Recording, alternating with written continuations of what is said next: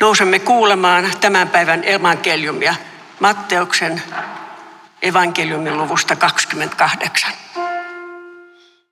Kaikki yksitoista oppilasta lähtivät Galileaan ja nousivat vuorelle, jonne Jeesus oli käskenyt heidän mennä. Kun oppilaat näkivät Jeesuksen, he kumartuivat maahan, vaikka jotkut epäröivätkin. Jeesus tuli heidän luokseen ja sanoi, Minulle on annettu kaikki valta taivaassa ja maan päällä. Menkää siis ja tehkää kaikista kansoista minun opetuslapsiani. Tehkää se kastamalla heidät isän ja pojan ja pyhän hengen nimeen ja opettamalla heitä noudattamaan kaikkea, mitä minä olen käskenyt teidän noudattaa. Ja muistakaa, minä olen teidän kanssanne joka päivä aikojen loppuun asti. Tämä on pyhä evankeliumi. Kiitos sinulle, Kristus. Isän ja pojan ja pyhän hengen nimeen. Kristittyjen ykseyden rukousviikon voidaan katsoa alkaneen vuonna 1908, kun isä Paul Watson, Yhdysvaltain episkopaalisen eli anglikaanisen kirkon pappi, yhdessä ystäviensä kanssa, joiden kanssa hän oli perustanut hengellisen yhteisön, jonka tehtävä oli äh, julistaa äh, Pietarin istuimen ensisijaisuutta, valitsi kahdeksan päivän jakson, oktaavin, jolloin hän kutsui kristittyjä rukoilemaan kirkon yhdistymisen puolesta. Tuon oktaavin eli rukousviikon alkamisajaksi hän valitsi Pyhän Pietarin istuimen juhlapäivän, joka oli 18. tammikuuta silloin voimassa olleen kirkollisen kalenterin mukaan.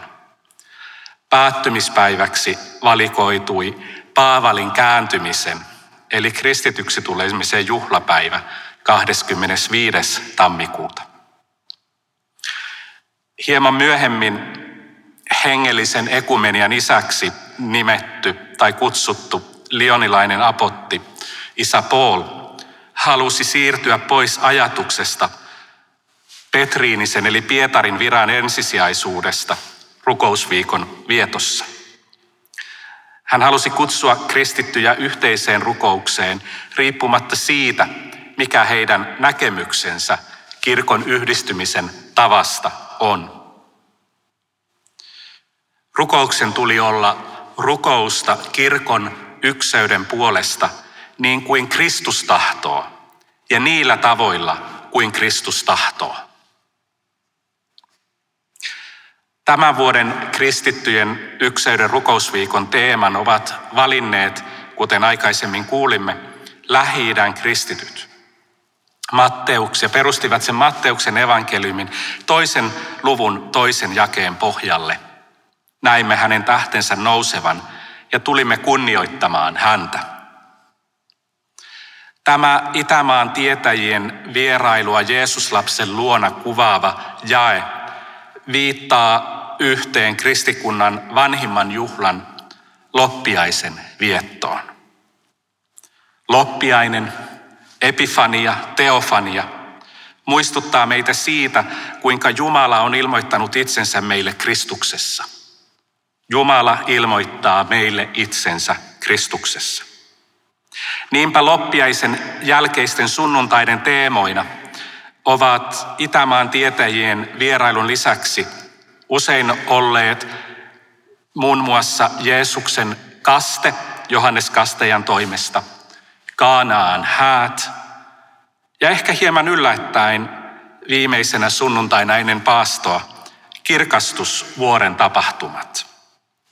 Jumalan kirkkauden ihmettely ennen siirtymistä lakeuksille ja kohti Jerusalemia.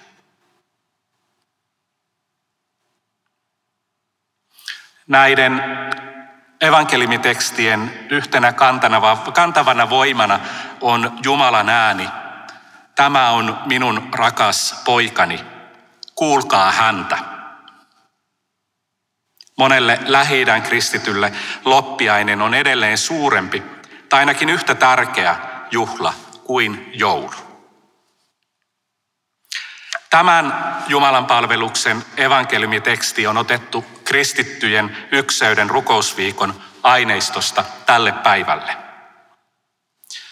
Matteuksen evankeliumin 28. luku ja sen jakeet 18 20 on eräs niistä raamatun kohdista, josta olisi houkutus sanoa, että jokaisen tosi kristityn tulee tuntea se ulkoa. Mutta tämän päivän teksti alkaa jo kaksi jaetta aikaisemmin. Kaikki yksitoista opetuslasta lähtivät Galileaan ja nousivat vuorelle, minne Jeesus oli käskenyt heidän mennä. Kun he näkivät Jeesuksen, he kumarsivat häntä, joskin muutamat epäilivät. Jeesus tuli heidän luokseen ja puhui heille näin.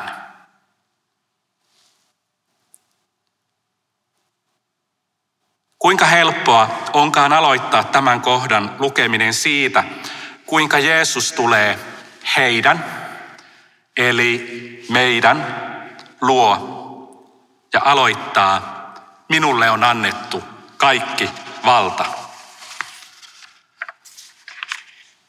Paljon hankalampaa on muistaa, mitä edeltävissä jakeissa on tapahtunut. Naiset, eivät miehet, saati vielä elitistisempi joukko, eli opetuslapset, olivat todistaneet ylösnousemuksen. Naisten ollessa matkalla opetuslasten luo, Jeesus ilmestyi heille ja pyysi heitä välittämään opetuslapsille viestin mennä Galileaan. Yleisen epätietoisuuden vallitessa opetuslapset lähtevät matkalle, etsivät, löytävät ja kumartavat, vaikka jotkut epäilevät. Lähetyskäskyn sanat kiehtovat meitä ja saavat meidät valtaansa, koska siihen käskyyn kuuluu lupaus vallasta. Valta ja lupaus tuesta kaikki päivät maailman loppuun asti.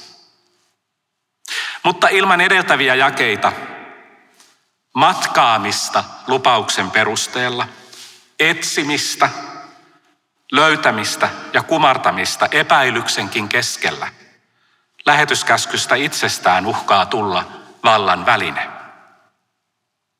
Tällä tarkoitan sitä, että kristittyjen yhteyden ja ykseyden tavoittelussa meidän tulisi muistaa rukousviikon ylevät päämäärät. Kristuksen tahtomaa yhteyttä tavoilla, joita Kristus haluaa käytettävän. Kristus tuskin halusi kirkon hajannusta.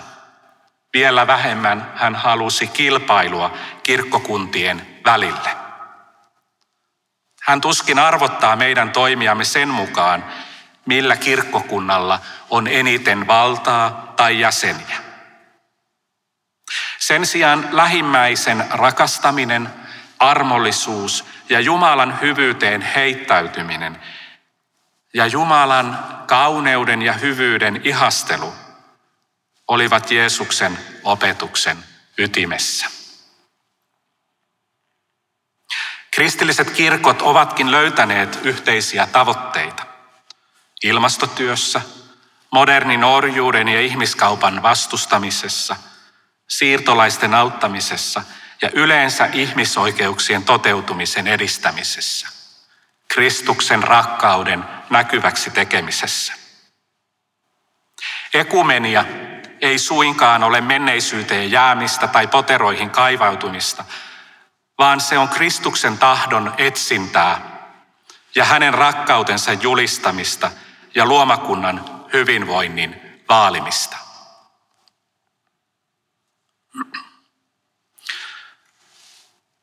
Joissain kirkkokunnissa tämän päivän evankeliumitekstinä on Jeesuksen julkisen työn alkaminen.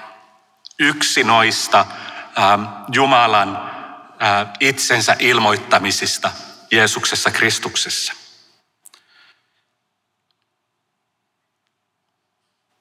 Luukkaan evankeliumin neljännessä luvussa kerrotaan, kuinka Jeesus tuli Nasaretiin, missä hän oli kasvanut, ja meni sapattina tapansa mukaan synagogaan. Hän nousi lukemaan ja hänelle ojennettiin profeetta Jesajan kirja. Hän avasi kirjakäärön ja löysi sen kohdan, jossa sanotaan, Herran henki on minun ylläni, sillä hän on voidellut minut. Hän on lähettänyt minut ilmoittamaan köyhille hyvän sanoman, julistamaan vangituille vapautusta ja sokeille näkönsä saamista, päästämään sorretut vapauteen ja julistamaan Herran riemuvuotta. Hän kääri kirjan kokoon, antoi sen avustajalle ja istuutui. Kaikki, jotka synagogassa olivat, katsoivat tarkkaavasti häneen. Hän alkoi puhua heille, tänään teidän kuultenne on tämä kirjoitus käynyt toteen.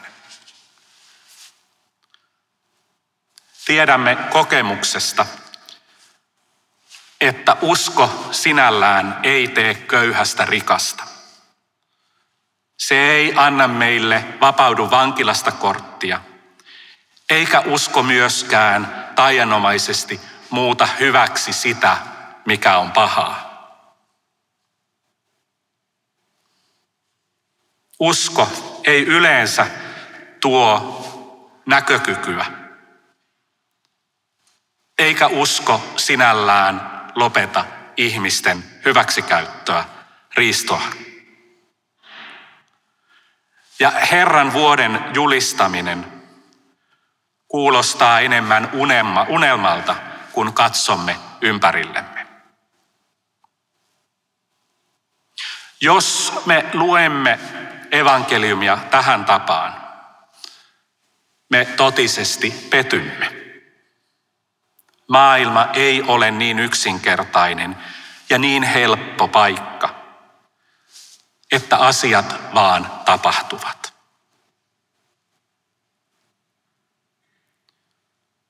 Me tiedämme kokemuksesta, että usko ei tee ei tee tiestämme helppoa. Mutta uskossa meidän täytyy tulla yhteen ja työskennellä yhdessä kristillisinä kirkkoina.